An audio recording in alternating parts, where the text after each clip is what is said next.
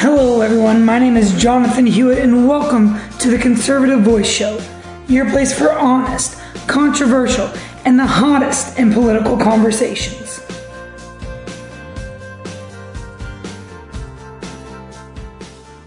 All right, everybody. So, welcome back to the Conservative Voice Show. So, today we're going to talk about the president's going around firing some people, uh, Biden's going around hiring some people the election wars continue to wage on in court, and the depravity of Andrew Cuomo continues to run rampant in New York. So, we're going to talk about all these and hopefully a lot more today.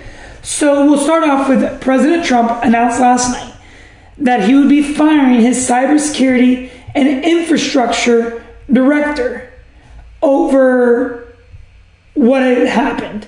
So, and what I mean by what had happened is, according to Fox News, President Trump has refused to concede the election and on Tuesday night announced in a tweet that he had fired Chris Krebs, the Cybersecurity and Infrastructure Security Agency director.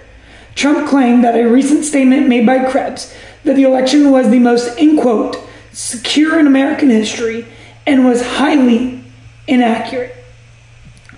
So I'm not saying that Chris Krebs is right. I'm not saying that Chris Krebs is wrong because I honestly don't know. What I am going to say is that Trump absolutely has the right to do that. And some people are saying that he's throwing a temper tantrum and that he just needs to concede the election and that he's just doing that because he disagrees with him. Well, what do you expect?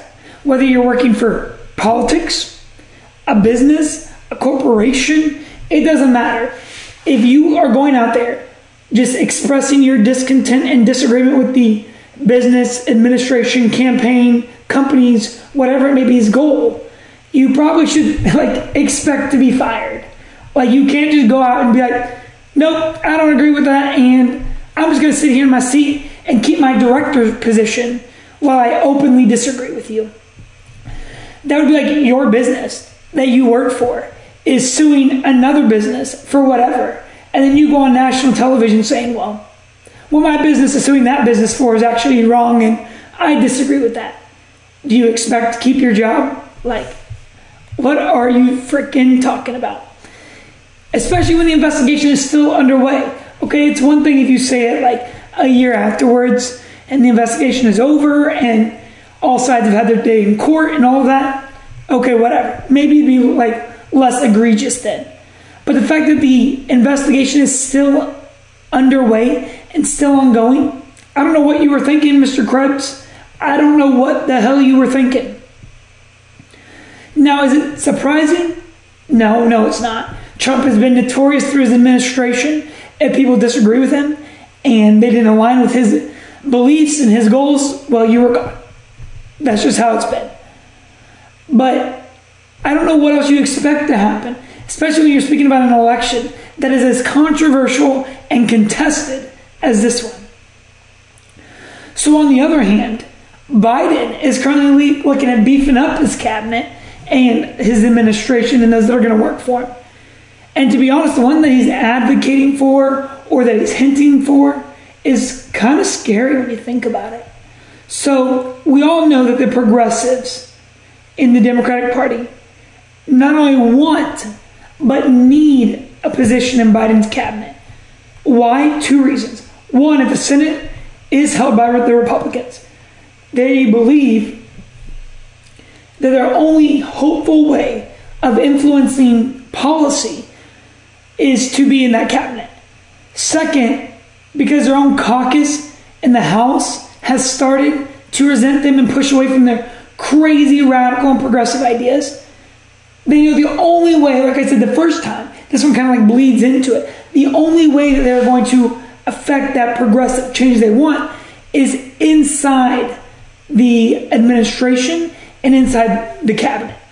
So ultimately, it comes down to the fact that the progressives know that Biden is not strong enough to hold them back. Therefore, they can get a position in their administration and in Biden's cabinet. They can force and have a higher chance of securing the policy changes in their agenda. All right. So, in an article from CNN, and they, I'll give it to them, right? Like, CNN, their headline for this article like is a keynote, should be like a snapshot of why the radical base actually supported Joe Biden. So the headline is progressives turned out for Joe Biden. Now they want a big role in his in his administration. That is the reason why the progressives turned out for him. The progressives radicalized their crazy base, like all the Bernie bros, all those behind Elizabeth Warren, all those behind AOC, the rest of the squad, Rashida Tlaib, like they radicalized that base in a hopes that when Joe Biden became the president, they would get a shot at a cabinet position. So in this article, Joe Biden won't be sworn in for another 64 days, but the president elect, which for the note, he is not, is already under pressure from the activist groups to bring progressive leaders into his administration and close its doors to establishment figures with cozy relationships to Wall Street, defense contractors, and the fossil fuel industry. The pressure campaign is played out in public. With the release of open letters and lists of acceptable cabinet for top I'm sorry, acceptable candidates for top cabinet positions via private calls with potential nominees and the social media, where progressive groups have warned the incoming administration against reneging on Biden's promise to forge an aggressive new path in the fight against climate change. So right there, like that right there is literally like this like keynotes it. Like literally is like a keynote of like what they actually want. So it goes on. Today feels like a betrayal because one of the President elect Biden's very first hires for his new administration has taken more donations from the fossil fuel industry during his congressional career than nearly any other Democrat. Cozied up to the big oil and gas and stayed silent and ignored meeting with organizations in his own community while they suffered from the toxic pollution and sea level rise. Sunrise Movement Executive Director Varshini Prakash said in a statement shortly after Richmond's move was made official. Like, they want a spot to secure those progressive agendas. And that article right there completely shows it and like puts a spotlight on the reason why the progressives want to secure a seat in Biden's cabinet. All right, so we'll go on on like that kind of same like rabbit hole. In a report from Politico today, President-elect Biden hasn't nominated anyone for his cabinet yet, but he's assembling the team to get his future picks confirmed. According to Alex Thompson with Politico, with Republicans favored to retain their majority in the Senate next year, Biden's cabinet is poised to become the incoming administration's first big political battle.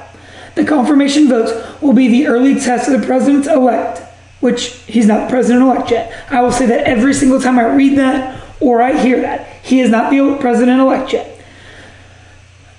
It, the confirmation votes will be an early test of the president elect's ability to maneuver in the Senate and work with Majority Leader Mitch McConnell, who will maintain control of the chamber as long as Republicans win one of the two Senate runoffs in Georgia. And this is absolutely correct. Mitch McConnell is going to play hardball, which is what like the country needs. Like there needs to be a vetting process towards the radicals that think that they're going to see some forward progressiveness inside the Biden cabinet.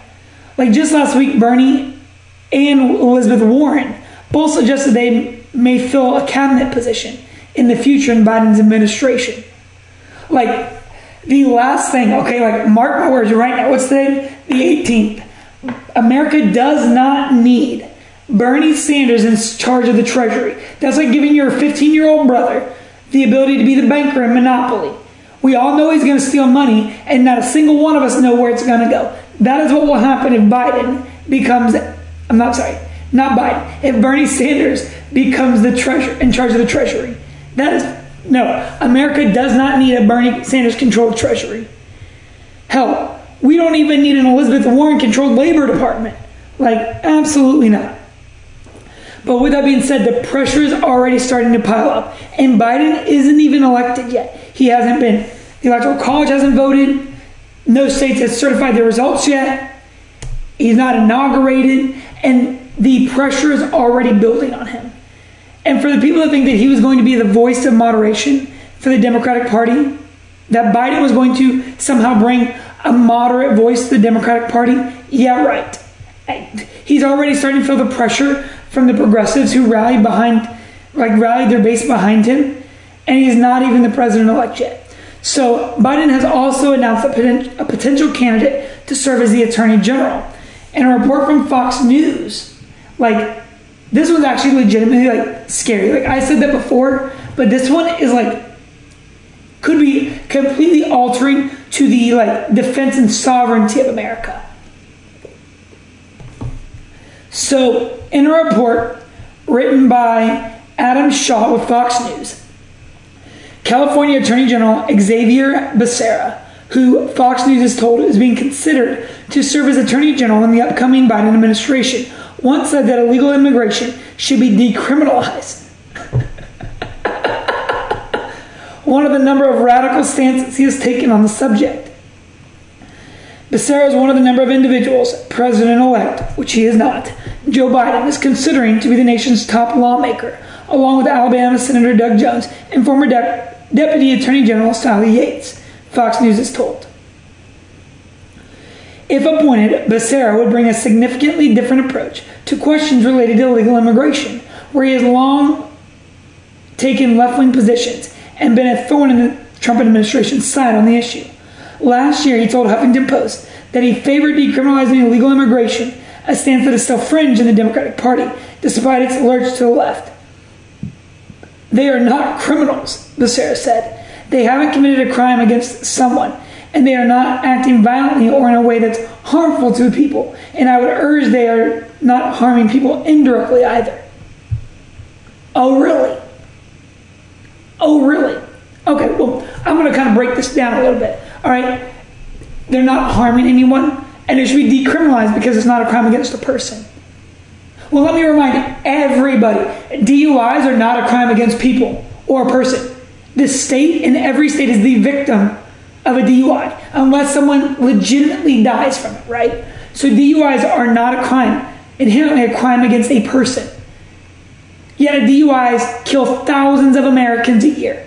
So we're just going to decriminalize the idea of driving under the influence because it doesn't innately injure or harm somebody and is not a crime against a person.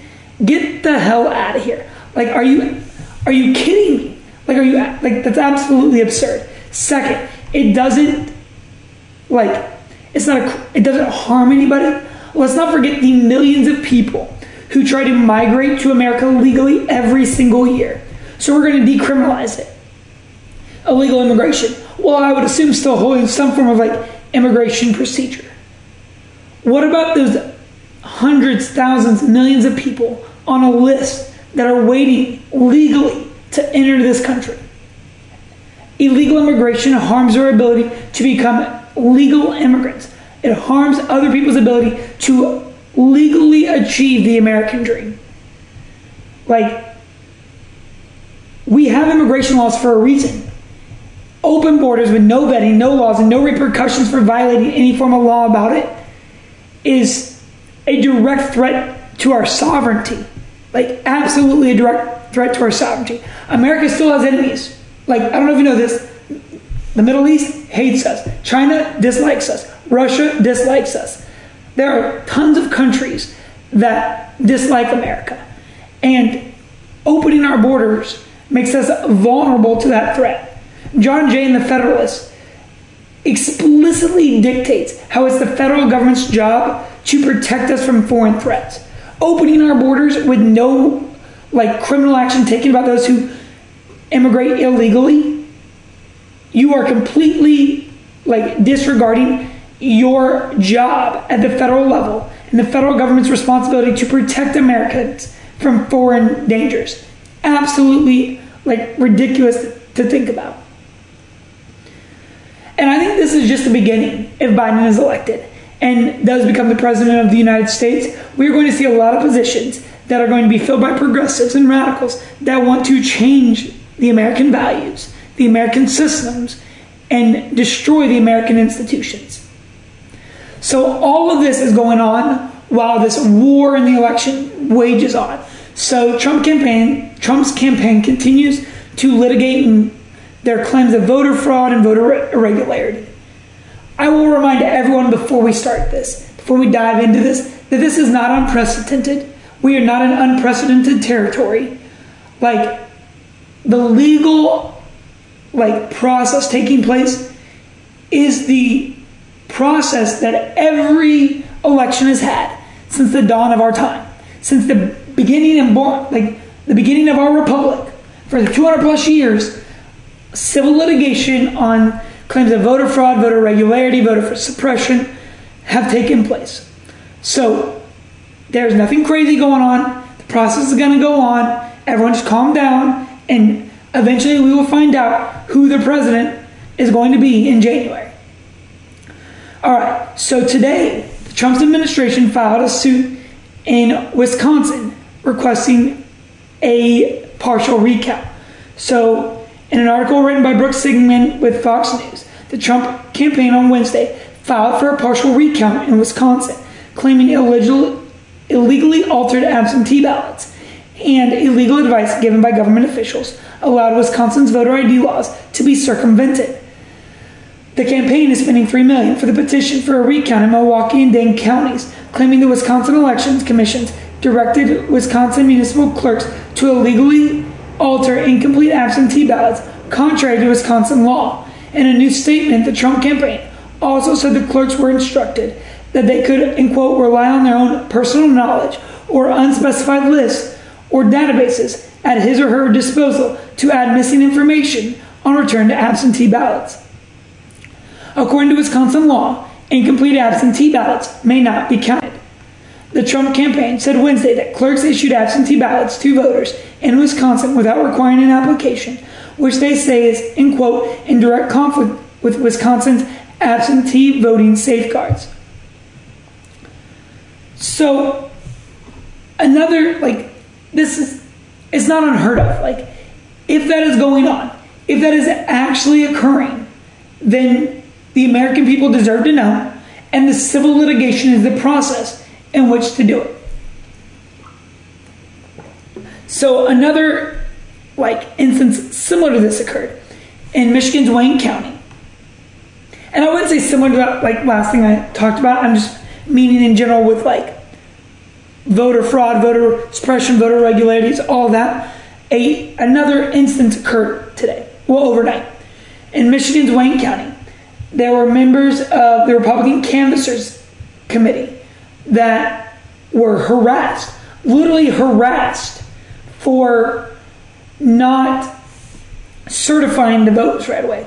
So, in another report by Edmund DeMarche from Fox News, Jenna Ellis, a senior legal advisor to the Trump's 2020 campaign, told Fox News at night on Tuesday that two Republicans on Michigan's Wayne County Board of Canvassers involved in a brief deadlock in the county's election certification process faced threats and allegations of racism before they agreed to certify the ballots. Their decision to side with the Democrat colleagues was dramatic and viewed by conservatives on social media as a capitulation after a brutal two hour public pressure campaign. Ellis told Shannon Bream, the host of the show, that she received reports that these two board members correctly spotted discrepancies, and she said the ballot counts in 71% of the county's precincts do, not match voter rolls. Like, here's the deal, folks, all right? Like, it is crazy, first of all, to think that the people that are entrusted to watch this, certify it, and ensure that our elections are indeed like secure and fair are now overtly acting and calling members of another party racist or threatening them and pressuring them, all for them doing their job and calling out the voter irregularities, right? So, what we need to do is we, ne- we need to let the process play out. If there's widespread voter fraud, then there needs to be evidence. If not, then the Trump administration just needs to accept the results of the election. And the Republican Party as a whole needs to realign and look forward to that 2024 election and how we're going to retake the presidency when we get there, right? For the American people, it should matter. Because if one vote or 10 million votes are all jacked up and were miscounted or they were fraudulent, that's a person's vote that's not being heard. If the Trump administration, who is making these very, very heavy claims of hundreds of thousands of votes, potential millions of votes, whatever it may be, those are heavy, heavy claims. And with heavy, heavy claims and allegation needs heavy, heavy evidence to support it. It needs to go to court, and the court will determine if that evidence is, is there or if it is not there. And I've been saying for days now, absolute days now, I wish the Trump administration would just come forward with the evidence. If you have the evidence, show the American people. A one, it would allow the American people to like it would stop any chance of people people being able to say that you're liars or you're just unhappy with the election results, so you're making all these crazy allegations. Or B, it will prove to the American people that they were right and that the or that the Biden administration was right and the Democrats are right. That Trump is just throwing a fit and that he's just not accepting that he lost. Like the Trump administration needs to come forward with these results, show them to the American people, go to court, let it be litigated in court, and figure it out there. All right. So the recount in Wisconsin, all this comes to light after a complaint to the like to the Ethics Commission about Senator Lindsey Graham from South Carolina, claiming that he abused his power. All right. So in a article by CNN, three ethics experts, Walter Shaub, a former top ethics watchdog for the federal government, Richard Painter, the chief ethics lawyer for the president for President George W. Bush's administration, and Claire Finkelstein, the director of the University of Pennsylvania Center for Ethics and the Rule of Law, asked the Senate Ethics Committee on Wednesday to look into Senator Lindsey Graham's call last week with Georgia Secretary of State Brad Raffensperger, and whether whether Graham suggested, in quotes, that Raffensperger disenfranchised Georgia voters by not counting votes lawfully cast for the office of the president.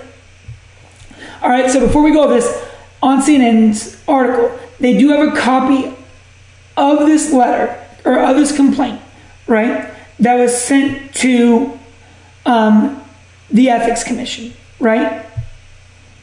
Like, so we'll go over that real quick, just a few excerpts of it, and then we'll talk about it for a few minutes.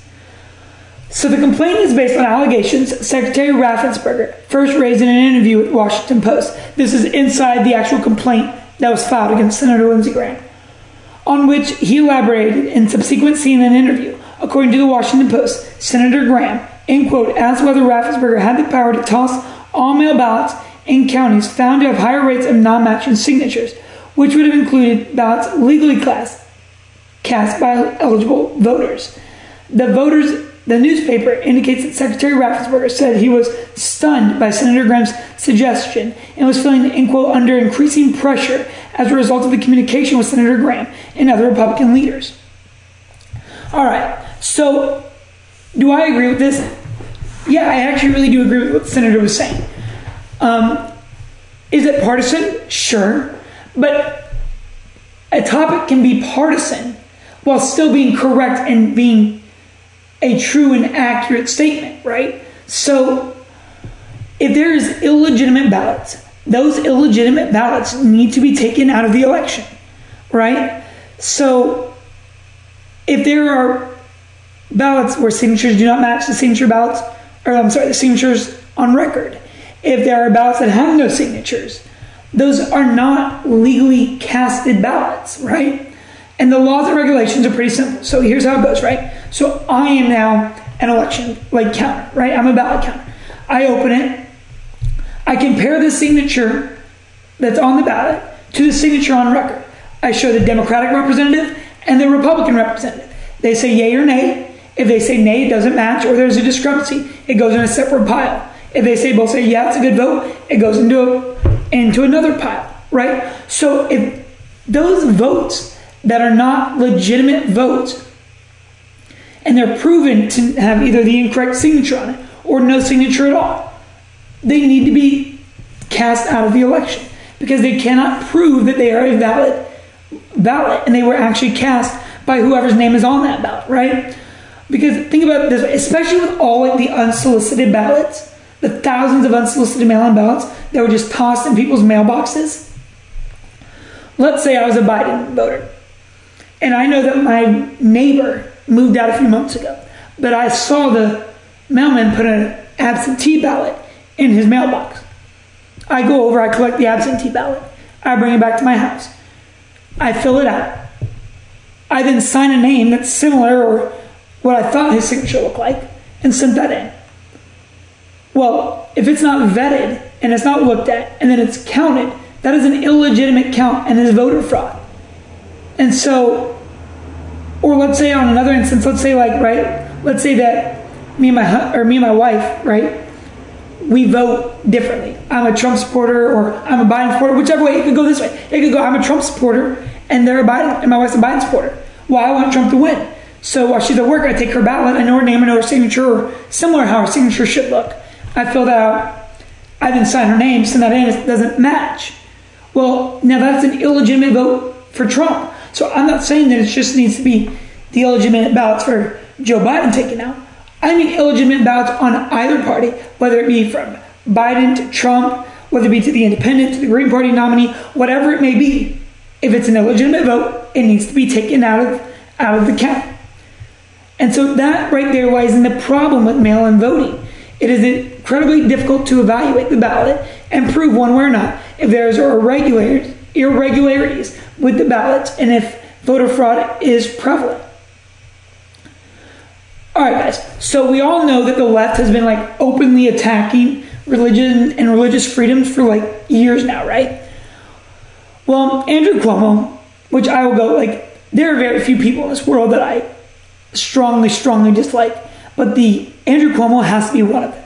The depravity and his just lack of like respect in the Constitution and American rights and people's freedoms is literally the worst, right?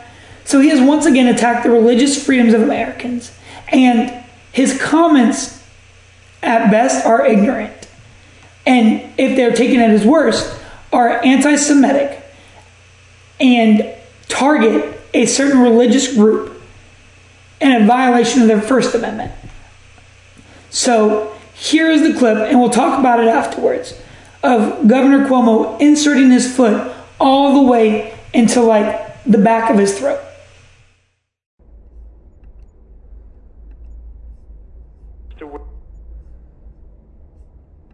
We're focusing on is the ultra Orthodox communities, as you know.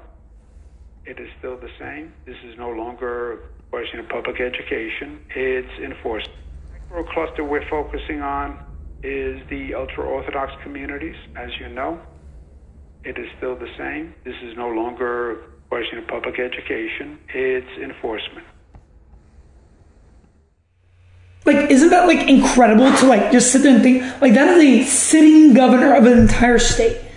But I guess according to him, the celebrations of Biden winning isn't a super spreader incident, or the fact that Antifa, BLM were rioting and looting inside cities and streets, but that's not a super spreader incident. People just expressing their freedom of religion and partaking in a constitutionally protected right is a direct threat to the rest of the world, to the rest of the New York, according to him, and is the reason why COVID 19 is just running rampant. Like, it is absolutely ridiculous to think that. But this is something that we have seen going on for, like I said, like it seems like years now. So the school in New York, the um, Jewish school that is suing Cuomo, is not the first school to sue him. A few days ago on the show, I talked about how the Catholic diocese is suing Cuomo for very similar allegations.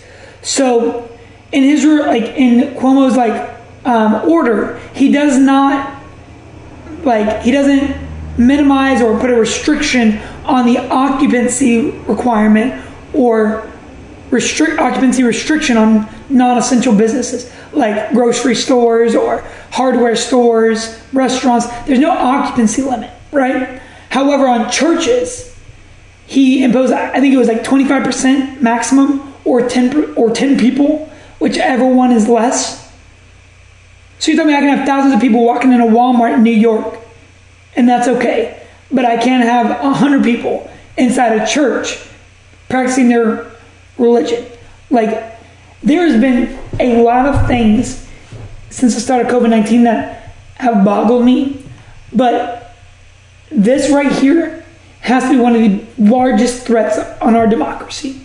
That a state that has as many people in it as New York does, and the fact that there are so many people trying to practice their religion there, and the fact that the governor, the governor of the, that state, the governor of New York, is systematically restricting Americans from practicing their faith is a clear violation of their First Amendment and should not be taken lightly. And I, to be honest, I'm absolutely happy that that Jewish school and that Catholic diocese is suing him.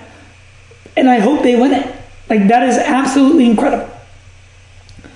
So, why does all this happen? Well, it happens because Democrats do not care about American institutions. They do not. They care about a narrative, and that's all they care about. And if the institution doesn't align with their narrative, well, they'll just pummel it over with a bulldozer on their way down, right? Like, they'll just smash it down and, like, hopefully rebuild it with the rubble that they already used. And the reason why they do this with religion specifically is because the majority of religious groups do not support their progressive and radical left policies. Like they don't agree that with the transgender movement, they don't agree with the homosexuality movement or abortion. Like those are things that a lot of religious groups like strictly denounce in their tenets. And any chance they can, the Democrats have to try to stop the lessons taught by the church or to mitigate the gatherings of like-minded people that disagree with their agenda, they will absolutely do it 100% of the time. And we see this type of behavior time and time again. And it's it's dangerous, guys. Like it's really, really dangerous. So, all right, guys, that is it for today. Um, thank you all for watching as always. Thank you for listening. If you don't already and you want to see a full video uh, podcast, you can follow me over at YouTube at the Conservative Voice Show. I will link it down in, in the show notes. Um, and we'll continue tomorrow. I'm sorry that I didn't have a show on yesterday. I just got out of work incredibly late in the morning because I'm on nights right now, and I just I didn't get home until like 9 a.m. I had to be back up at 2 to get ready for work again. So I apologize for that, guys, but we'll move forward. And until tomorrow, guys, I hope you all are very, very safe. And God bless you all. Thank you all for watching. Thank you all for listening. And I'll see you all tomorrow.